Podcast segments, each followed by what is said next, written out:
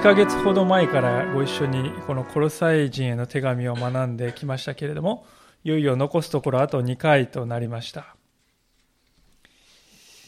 で皆さんでありましたらですね、遠くに子供が住んでいるとして、その子供に手紙を送るとき、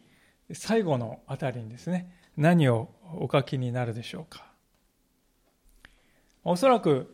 体に気をつけて頑張るんだよとか、まあそういうふうにですね、これからどういうふうに心がけてほしいか、これからどういうふうにしてほしいかということを最後の方に書くんだと思うんですね。私自身あの18歳から仙台で一人暮らしを進学してましたので一人暮らしをして、まあ、それ以来東北に今日構えているものでありますけれども、え、時々来るこの母の手紙もですね終わりの方に、え、こういうことをしたらいいよとかこういうことしてねとか、まあ、勧めがですね最後の方にいろいろこう書いてあって閉じられているいたなということをこう思い出すんですねで今日ご一緒に開いておりますこのコロサイ人の手紙4章というところまあ、ここでパウロがしていることもまさにそれと同じではないかと思います。パウロはこの時に牢屋の中に囚われた身でありました。そして彼が手紙を書いている宛先のコロサイの教会というのはまだ新しい教会です。生み出されたばかりのよちよち歩きの教会です。ですから、ある意味でこのコロサイの教会というのはパウロから見るとね、キリストの使徒としても彼は押しも押されぬ存在になってたと思うんですけれども、そのパウロから見ると、このコロサイの教会というのは子供のような、自分の子供のような存在かもしれません。でそこで、パウロはそのような彼らに手紙を送り、それを閉じるにあたって、コロサイにいるクリスチャンたちに、これから心がけてほしいことはこういうことだということを告げようとするんですね。ですから今日はそういうパウロの思いを汲み取りながらご一緒に聖書から糧をいただきたいと思うのであります。さて今日は2節から見てみたいと思うんですけれども手紙を閉じる時にパウロがコロサイの人たちに向けてした第一の勧めそれは何かというと祈るということでした2節を読んでみたいと思いますがたゆみなく祈りなさい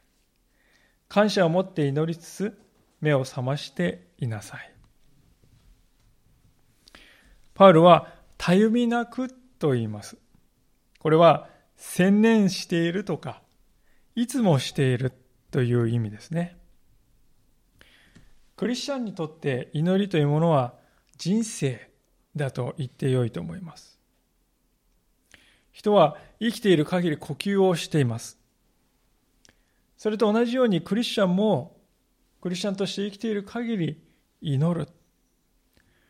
何をするにも祈り心を持ってしていく。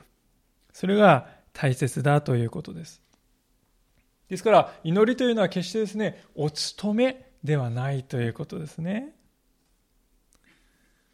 お勤めというものに祈りがこうなってしまった途端にですね、祈りというものの価値は失われていくわけです。私たちは皆ですね、そのことを分かっていると思うんですよね。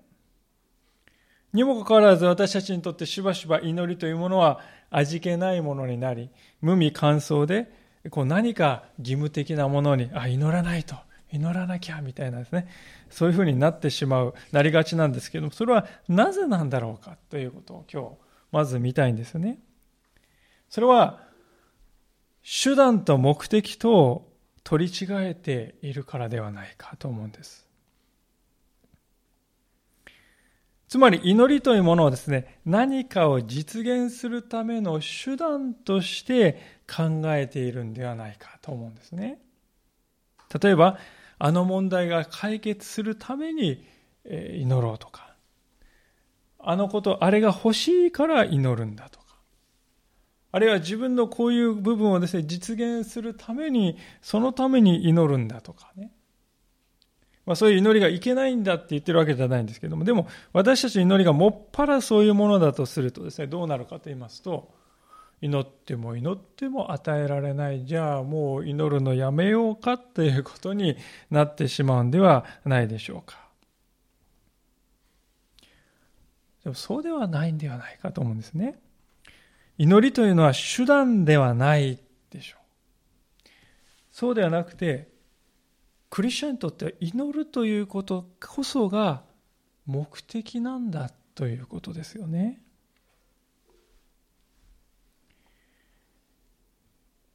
例を挙げたいと思うんですけど、皆さんが誰かを好きになった。そして交際した。その時のことを思い出してください。あるいはこれからするのかもしれませんが、まあ、そのことをとにかく想像してみていただきたいんですね。で、あなたがその人とデートをする。それはですね、あなたが偉くなるためにデートするんでしょうか？あるいは私は彼氏や彼女がいるんだぞと誇りたいからデートするんでしょうか？もしそういうふうに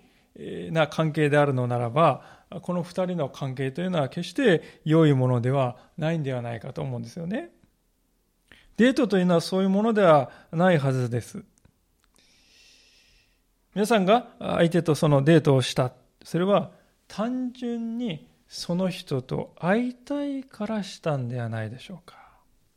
つまりその人と時間を共にし、その人を知り、その人に自分を知られる。それ以外に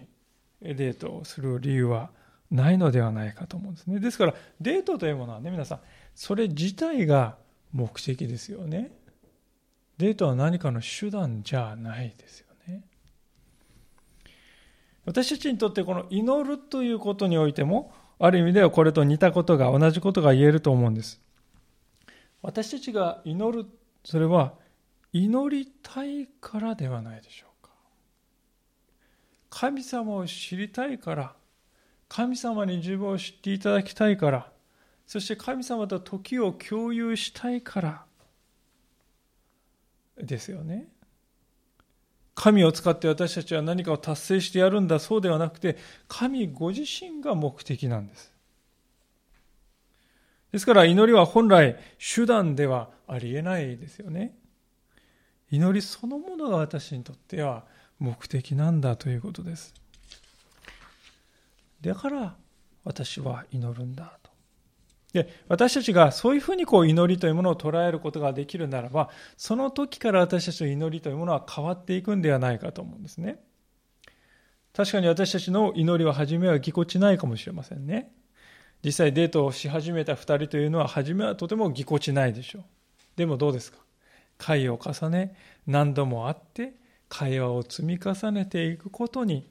理解を深め合っていくと思うんですね。同じように私たちの祈りも初めはぎこちない祈りかもしれない。しかし、回を重ねていけばいくほど、神様との関係はより深く、深くなっていくでありましょう。でそうするとですね、私たちにとって祈りっていうのはですね、難行、苦行とかね、お勤めではなくなっていくんですよね。愛する人と語らいする。語らう。それはワクワクする。喜ばしい、楽しい時であります。まさにそのように神様との時間もなっていく。でそれが本当の意味で祈りではないかと思うんですね。ですからパウロはね、ここで、たゆみなく祈りなさいと言うんですよ。いつも神様との交わりを絶やさずに生きなさい。歩んでいきなさい。コロサイのクリスチャンは先ほど言いましたように、まだクリスチャンになったばかりの若い人たちですよね。若いって年齢があっていう話もそうじゃなくて、クリスチャンとして若いって意味ですけどね。そういう人たちをいつも祈っていきなさいと。会を重ねていけばいくほどにあなたの神様との関係は深まっていくでしょう。だからたゆみなく祈りなさいとこう言うんですね。まあ、そういうわけで、祈りはそれ自体が手段ではなくて、祈りはそれ自体が目的であるということはご理解いただけたと思うんですけれども。じゃあ具体的に祈りの中で神様に対して何を語ればよいんでしょうか？デートをするのが目的だと言いましたが、そのデートにおいて何を語らうのか、その内容はと。まあ、それに相当することをパウロは2つここで挙げておりますが、第一のことは、この2節の真ん中辺にありますように、感謝ということです。皆さんは今日このようにして礼拝にお出になっているわけですけども、礼拝というものはですね、基本的にこの受け身のプログラムが多いということを感じてらっしゃると思うんですね。例えば、今こうして座って説教に耳を傾けている。これもね、受け身であります。しかし、礼拝の中で受け身ではないものがいくつかありますが、それは賛美と献金とそして祈りの時間であります。で賛美と献金というのはです、ね、ある意味間接的に神様に向かっていくものでありますよね。賛美を通して、捧げ物を通して、私たちは神様に向かっていくのですけども、祈りというのはそうではないと思うんですよね。黙示録なんかを見ますとですね、祈りというのはね、神様の前にこう立ち上る香ばしいこの香りのようだとこうね、例え例えられているわけです。神様の前に私たちは祈るときに本当に香ばしい香りが漂うように神様にとって心地よいものとして感じられるということでしょう。つまり私たちの祈りは直接ね、神様のところに届き、直接神様との交わりをしているのだということなんです。ですから、私たちが祈りによって、ああ、私は神様とつながっているんだということをね、実際に体験できるということですね。ですから、逆に言いますと、祈るということがないと、いつまで時が経ってもですね、私たちと私たちにとって神様は遠い存在になってしまいますね。私たちは神様に感謝の祈りを捧げるということによって、直接神様との交わりをいただいていけるんだということであります。では、祈りの内容の2番目のことは何でしょうか？それは、取りなすということですね。取りなすということはね、他者のために祈るということなんです。でこの他者のために祈るということは皆さんね、どういうことかというと、要するに、他者の必要を自分の必要のように考えてあげるっていうことじゃないでしょうかね。今日最初の一節を飛ばしたんですけれども、まさにそこに今申し上げた精神が書いてあると思うんですね。ここには主人と奴隷の関係が書いてあって、主人たちに対してね、え、こうしなさいって書いてあるんですけども、それはどういうことかというと、あなた主人とね、人の上に立つものかもしれないけれども、あなたが上を見たら、あなたの上に神様がいるでしょう。そしてあなたはその神様に憐れみ深いお方であってほしいと願うでしょうであるならばあなたもあなたの下にいる人に対して同じように憐れみ深く接してあげなさいとこうね勧められているわけですよね。えー、他の人のですね必要を取りなして祈ってあげるということはまさにそれと同じだと思うんですね。私はもう足りてるから祈らなくていいってそうではなくてね兄弟姉妹が困難に陥っているのを見た時にですねああもし私があの人のね同じ境遇にいたらどう思うだろうかなそう考えてそしてあの人の必要は私の必要でもあるんだ。だから私の必要として神様お祈りする神様にお祈りするんだということですよね。で私たちはそういうふうにして取りなして祈っていく時にですねイエス様がね天の御国っていうのはねどこか果てにあるんじゃないよと。あなた方の中にあるんですよってイエス様は言いましたけどもね。まさに私たちが本当にこの他者の必要を自分ごとのように思って取りなしていく。それがね天の御国なんだよと言っているわけです。ですからイエス様は天の御国っていうのはねあなた方の中にあるって言われたのは絵に描いた餅の話をしているんではありませんで私たちは現実に祈っていく時に私たち自身が天の御国になっていく。私たちの生き様そのものが天の御国を表すものになっているんだよとそうイエス様は言っているわけでありますまさしくパウロ自身この手紙を書いてある今締めくくるにあたってそういう必要があったわけです。彼は牢に入れられておりました。驚かされるのはですね、今まさに牢の中にいるにもかかわらず彼はですね、こう言ってるんですよね。なんとかしてイエス・キリストの福音を伝える機会がさらに広がるようにと。門が開かれるようにと祈ってほしいんだって。頼んでるわけですね。でも考えてみるとね、パウロはイエス・キリストを伝えたから牢に入れられてるんじゃないですか。自分がキリストの福音を語ったから牢にね、えー、放り込まれたんじゃないか。まあ彼は百も承知なんです、それは。分かっている。でもだからといってそれが彼の情熱をくじくということはありませんでした。むしろ彼は、その時その時にふさわしく語ることができるようにと、4節であるように、取りなしを求めているんであります。語るべき語り方で語れるようにと。牢にいるならばその時にできる語り方で語れるように。牢から出られるならばもっと大胆に語れるように祈ってほしいんだ。自分の子供のようなコロサイの若いクリスチャンたちにパウロはそうやって本当に懇願して願っているんですね。私たちはこの日本で、えー、イエス様の福音に触れて、えー、救われた、あるいはその福音を求めている人々でありますけれども、考えてみると、このイスラエルから見て地球の裏側と思えるこの日本にね、このような福音が届けられたのは、このパウロのような人々の情熱があったからだと思うんであります。それに対して本当に私たちはですね、まあ、自分自身を見るとすぐ近くにいる人に対しても福音を届けるということを何かためらってしまう地球の裏側にまでも地の果てにまでも福音を届けたいと牢の中から情熱を働かせた人がいると思えば私は今傍らにいるこの人に福音を届けることもためらってしまうんだななんと小さいものだろうかと自分を見て本当に思うわけでありますでもパウロはもちろんそのことはよく分かっているんですね。ですから彼は、あなた方も私と同じことをしなさいとは言わない。人はそれぞれ背負うことのできる荷が違っているということは彼は分かっていますね。ですから大事なことはそれぞれが私に神様が、神様が私に与えてくださった任務は何だろうか。それをしっかり理解してね、そこにフォーカスを置いて焦点を当てて生きていくっていうことなんだと。彼は分かっているわけであります。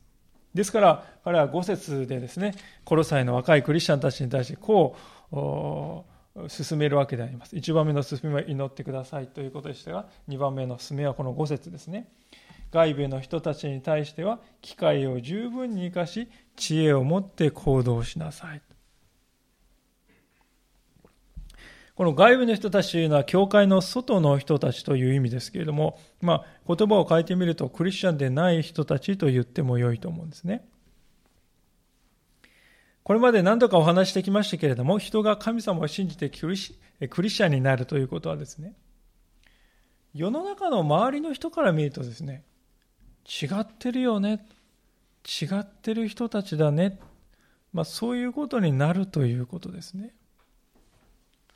その違いというのは価値観になって現れてくるわけであります。それまでは自分自身をですね、中心にしながら生きてきたと思うんですよね。クリスチャンになる前は。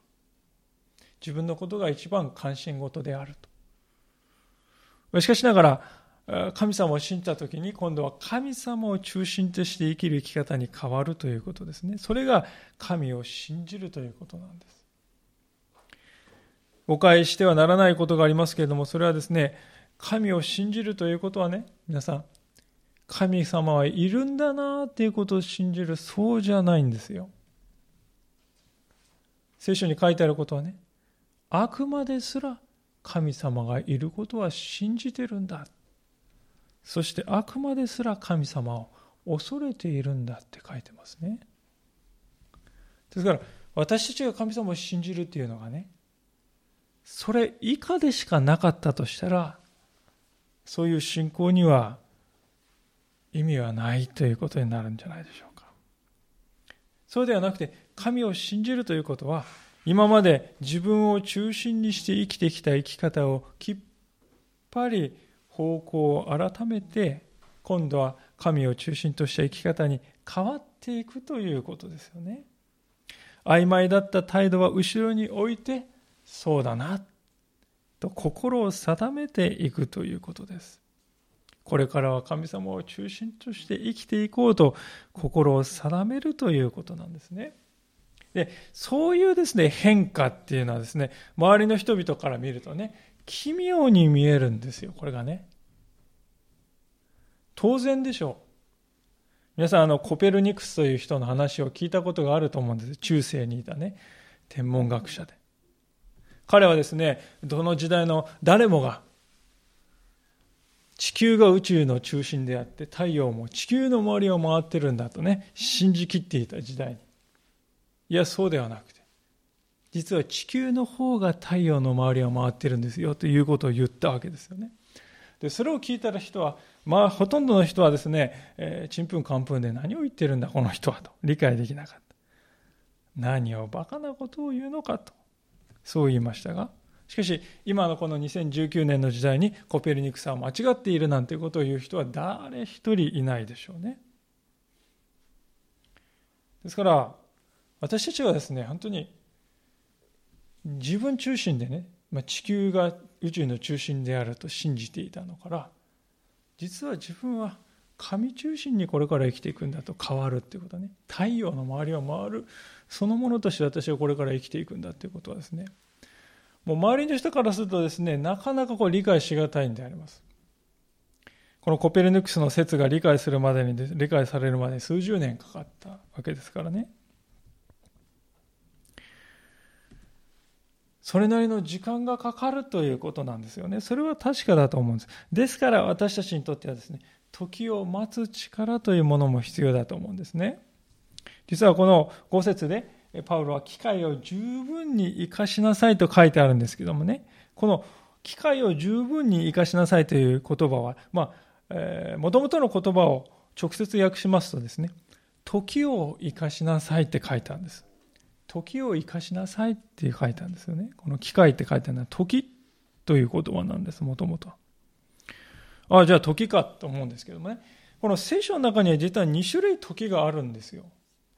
日本語ではもう2つ両方とも時って訳されるんですけども、実は2種類の別々の時がありましてね、もう一つ、あごめんなさい、一つはですね、どういう時かというと、クロノスの時と言いまして、これはね、何時何分何秒っていう、いわゆる時計の時間のことです。そういう時です。で、もう一つ時があるのはですね、どういう時かというと、カイロスの、カイロスの時と言いましてね、神の時とも言われますけれども、これはどういうことかというとですね、例えばイエス・キリストが最後の晩餐の席にね弟子たちを招いて弟子たちを食事している時にイエス様はですねこう言いましたね。時が来ましたって言ったんですよ。でその時っていうのはね9時になりましたってそういう意味じゃないですよね。私の時が来た。その時なんですその時っていうのはカイロスの時というね何時何分とは違う時なんですね。神様がご自分のですね目的のために特別に定めたその瞬間というかそのタイミングのことですね。ですから、パウロがここで言っております、機会を十分に生かしなさいというのは、この、そのカイロスの時のことを言ってるんですね。ですから、クリスチャンというのは皆さん、時代というものをですね、世の中の人々と同じようには見ない人たちなんです。なぜかと言いますと、世の中の人がですね、これは大変な危機だ、危機だって言ってるとき、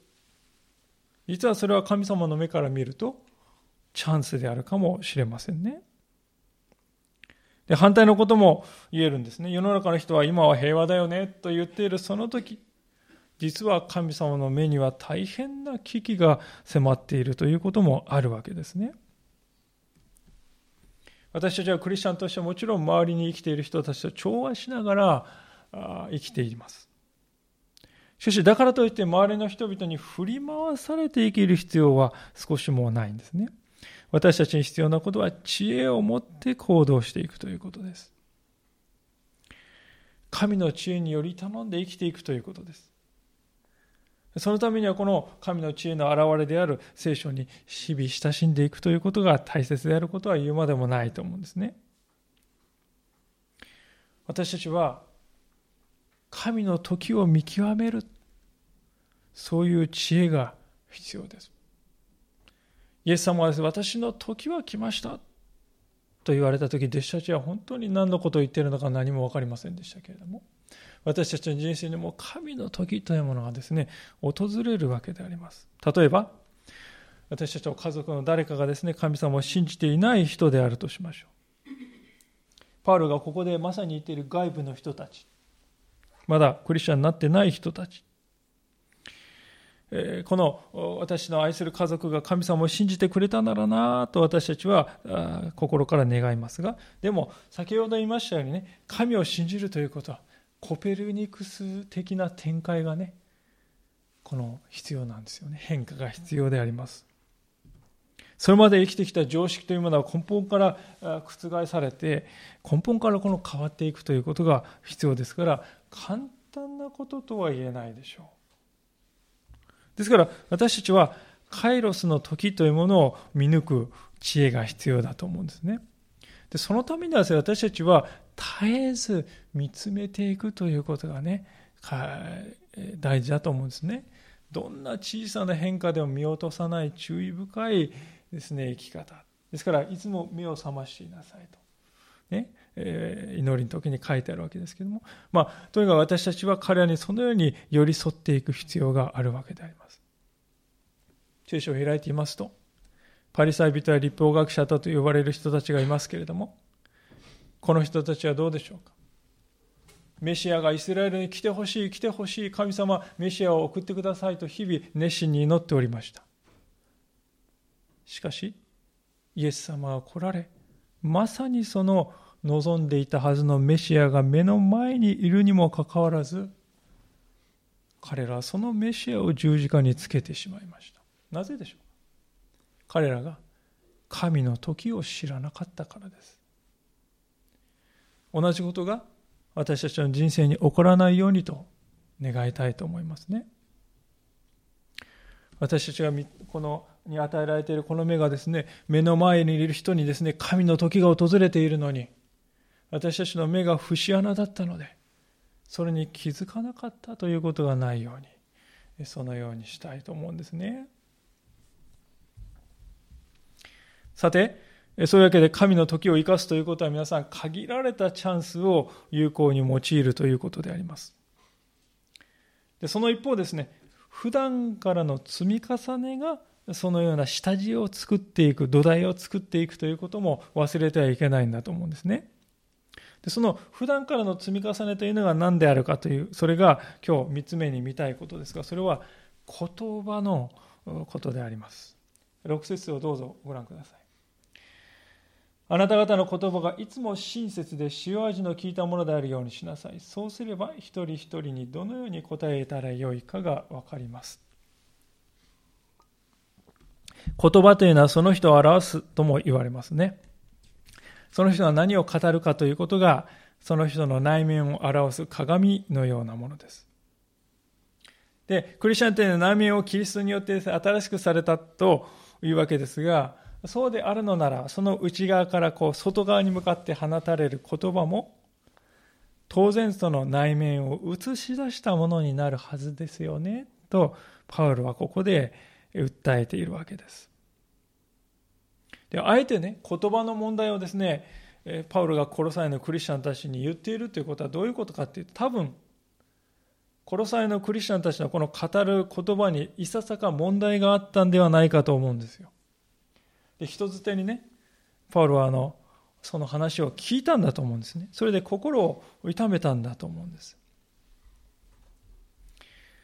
ですから彼はですねここで2つのことを命じているわけですけどまず第一の言葉はクリスチャンの語る言葉はいつも親切であるようにと言うんですよね。あ親切かってねなんかこう月並みなイメージが感じますけれどもね。でもよく皆さん見てください。この親切でっていうところに横に米印がついてましてその下を見ますとね16節のこの米印とこ別訳って書いてって恵みによるものでって書いてますよねあなた方の言葉はいつも親切であるようにしなさいというのはどういうことかというとあなた方の言葉がいつも恵みによるものであるようにしなさいと言ってるんですね。で、ここで大事なのはですね、恵みというのは常にね、受ける側から見て恵みだという、そういう視点で見るものだということなんですね。与える側からですね、恵みというのを見ますと、恵んでやるんだと。そうなってしまいます。これって皆さん恵みじゃないですよね。まあなんか恩着せがましく押し付けがましいものになってしまう。施しになってしまうわけです。恵みの言葉というのはですね、受けた側がね、受けた側から見て、私はそれに値しないのに、身に余るものを受けたなと思って初めて成り立ちますよね。つまり、恵みの言葉というのは話して中心ではなくてね、受けて中心なんですよ。ですから、クリスチャンの語るべき言葉というのはですね、聞く人が恵みを受けるような語り方をするということになりますね。具体的にどういうことですか？それはどういうことかというと、自分を理解してもらうということよりも、相手を理解するということを優先するということなんです。私たちはどうでしょうか？皆さん。私のこと分かってほしいんだっていうね、すごい強い願望を持って生きているんじゃないでしょうか？私の、この私のね、えー、考えや、この私の気持ちを知ってほしいんだ。で、それが強すぎるあまりにですね、コミュニケーションを壊してしまっているということはないでしょうか、皆さん。例えば、ね、人がまだ喋っているのに、あ、それぞれ私の場合はね、って言ってですね、いつの間にか自分の話に持っていってしまうっていうことはないでしょうか。誰が話しても、それはね、私は知らねえ。私の場合はって言って、誰が話していても結局は自分の話に持っていこうとしてしまうので、気がつくとみんな黙りこくっていてですね、話してるのは自分だけだった。そういう経験があるとすれば、それは話して中心のコミュニケーションになっている証拠だと思うんですね。恵みの言葉を語るというのは、相手を理解するということを常に優先する語り方のことであります。関心の中心は自分にはなくて、相手にあるんですね。この私と会話している人がそれが終わった時には、何かこう、爽やかな、心地よい風が心の中を吹いた。まあそういうふうに感じられるような語り方をするということですね。あ、それはじゃあ黙って何も話さなければいいってことでしょうか？いや、そうではないですよね。パウロは何て言ってでしょうか？話すななんて言ってないですね。むしろこういう話し方をしなさい。それはどういうことかというと、塩味の効いた言葉を発しなさいっていうんですよね。で、これをですね、聞くとですね、本当に聖書と似た、聖書の他の箇所に似た言葉があったなと、すぐ連想する方も多いと思うんですね。マタイの5章にある三条の説教の中でイエス様がですね、弟子たちに向けて、あなた方は地の塩ですと言われた。あれかな？って思うんですけどね。で、しかし今日の箇所はそれとは違うことを言ってるんです。問題となっているのはですね、私たちの存在の根本的なことではなくてですね、言葉が問題になっているんです。ですから、ここで言われているですね、言葉、あなたの言葉はきちんと味付けされてますかという問題、意味なんですね。言葉にフォーカスがあります。私たちがですね、本当にこう、料理をして塩を忘れた、ね、塩味のない食べ物はですね、どうでしょうか。食べる人にね、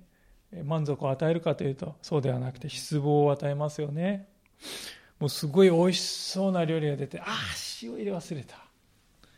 いくら美味しそうに見えたとしてもですね、パクッとこう一口食べるとですね、ああ、期待していたのが失望に変わって、えー、嬉しかった気持ちがですね、これを最後まで食べるのかと苦痛な気分な気持ちになっていきますね。でもこれは二度と食べたくないと思ってしまうわけです。でそれが塩気が全くない料理というものでありますね。同じことがあなた方が発する言葉にも当てはまってはいないでしょうかとパウロは問いかけているわけであります。もしかするとこのコロサイのクリスチャンたちはこう考えていたのかもしれないと思うんですね。私たちね、世の人々とはちょっと違うんですよ。だからあの人たちとはもう話しません。何も語らいもね、話題も違いますからもう話しません。そうやって孤立していた人々と語らわなかったのかもしれませんね。それっていうのはあの世の中の人々と自分は違う価値観を持っているそれがクリスチャンだと言いましたけどもそういう自覚が悪い方向に働くとそうなってしまうんですよね。パウロはそうであってはいけないとこう言うんですね。むしろクリスチャンっていうのは塩味の効いた言葉を発して周りの人々を心地よい気持ちにさせる人々であってほしいと彼は説くわけです。ある仲介者ですから、この塩味の効いた言葉というのを次のように語ってくれているわけですけれども、こういう言葉ですね。塩味の効いたとは、気が利いていて楽しいものであり、正直でユーモラスな会話を指して用いられているっていうんですよね。気が利いていて、まあこれ英語でウィットに富んでいるって言いますけど、楽しいものであり、正直なもので、そしてユーモアあるものだと。そういう会話が、この塩味の効いた会話だとこう言うんですよね。まあですから私たちは自分自身の語らい言葉というのを見て本当にそのようなものになっているだろうかと今日改めて問われたいと思うんであります。言葉というのですから受け手中心の言葉を発していくということそれがここで言われていることなんだということを知ってほしいと思うんですね、まあ、さて、えー、なぜですねクリスチャンは言葉にこれほどまで心を配る必要があるのか、ね、それは私たちが何を語るかということが神様をどう明かしするかということにつながるからであります。パウロは6節の後半で次のようにも語っていますね。そうすれば一人一人にどのように答えたらよいかが分かりますと。私はあのこの歌詞を読んでいるとですね、いつも塩味の聞いたものであるようにしなさい。そうすれば一人一人にどのように答えたらよいか分かります。なんかこう文が途中でこう切れて前と後ろがどういう関連があるのか分かりにくいなと思っていました。でもどういうふうに答えたらよいか分かりますって書いてあるんでね、答えるっていうことは皆さん何か質問されたってことですよね。質問された時にどう答えたらよいか分かりますっていう話をしてんだなっていうことが分かるわけです。で、クリスチャンが質問を受けるとすれば、それはですね、当然、信仰のことを聞かれてるんだなと想像できるわけですね。コロサイの町の人々はですね、コロサイの教会のクリスチャンたちの生き方がですね、いや、自分の生き方とは違っているなということを見たわけです。それで、尋ねてきた。あなた方ね、どうしてそういうふうに生きているの？その教えってどんなものなの？パウロはそれにどう答えればよいか？ということを教えたのであります。クリスチャンにとって信仰のことを尋ねられるというのはまたとない喜びのはずであります。なぜかというと、それは相手が関心を持ってくれているということの証拠だからであります。で、その時に私たちはこの6節にあるように、恵みの言葉、そして塩味の効いた言葉を返していくということは大切なんだとこう言われているわけですね。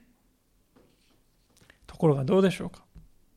実際の私たちは信仰のことを尋ねられるとどうですか？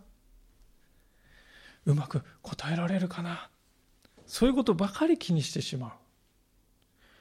説得力のある何かこう眼蓄のあることを言わないとなんか馬鹿にされてしまうんではないだろうか。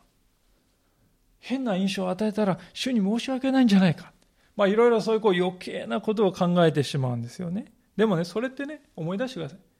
それって恵みの語り方ですか？違いますよね。自分がどう思われるだろうかっていうことにばかりね考えがありますよね。でそうではなくてね相手にフォーカスをするということなんですよ。自分がどう思われるかということを脇に置いてね、この人は何を考えているのだろうか、なぜこれを尋ねてきたのだろうかということに集中するということなんです。相手の心に焦点を定めるということですね。ですから、そうするとですね、尋ねられた質問に対して逆に質問してみるということも実は有効なんだなと気づくわけです。例えば、尋ねてくれてありがとね。でもどうしてこの質問してくれたの？と聞いてみるっていうことですよね。それは相手を知ろうとする姿勢の表れです。皆さん、人間というものは表に出てきた言葉が全てでしょうか？そうではないですね。表に出てきた言葉の裏で心の中でいろいろなことを考えてそのごく一部がポコッとこう出てきてるんです。ですから、もしかすると相手の本当の意図っていうのはね、別のところにあるのかもしれないんですよね。例えば、あ信仰のことをね、えー、どうなんだ？とこう聞かれた時にですね、もしかすると相手はですね、信じてもいいかな？信じようかな？って思っているのかもしれませんね。でも正直に言えないです。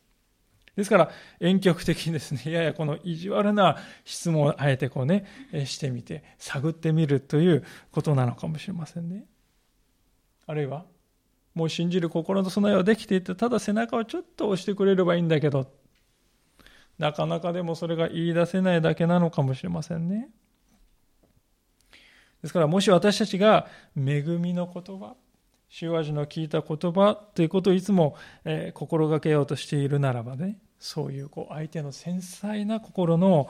意図というものに気づくことができるでしょう。でそういうふうに心の奥底にある本当の思いというものに気づいてもらったって思えたらね相手はですね皆さんのことをね心の友よと言ってくれるんじゃないでしょうかねでパウロっていう人はですねまさにそういう語りを実践していた人だったと思うんですよ人に言うからには自分でやっていたんだと思うんですでそういう彼ですから彼の周りはねたくさんの仲間たちがおりましたね。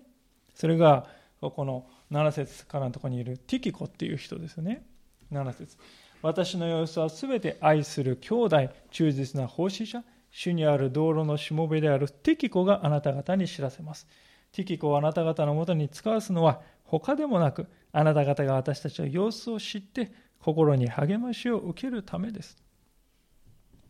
このティキコという人、この人はあのパウロがまだ牢に入る前のしばらく前にですね今のこのギリシャを中心にこの2回ほど電動旅行で回るんですけどもねその2回目の時から同行するようになった人でありまして使徒の働きに登場するんですけどパウロはこのティキコという人を3つの言い方で紹介していますけれどもどうですか皆さんこの3つのどれ一つをとってもね素晴らしい言い方ですよね7節にあるようにあるように愛する兄弟です、彼は。そして忠実な奉仕者ですと。そして主にある道路のしもべです。もう素晴らしい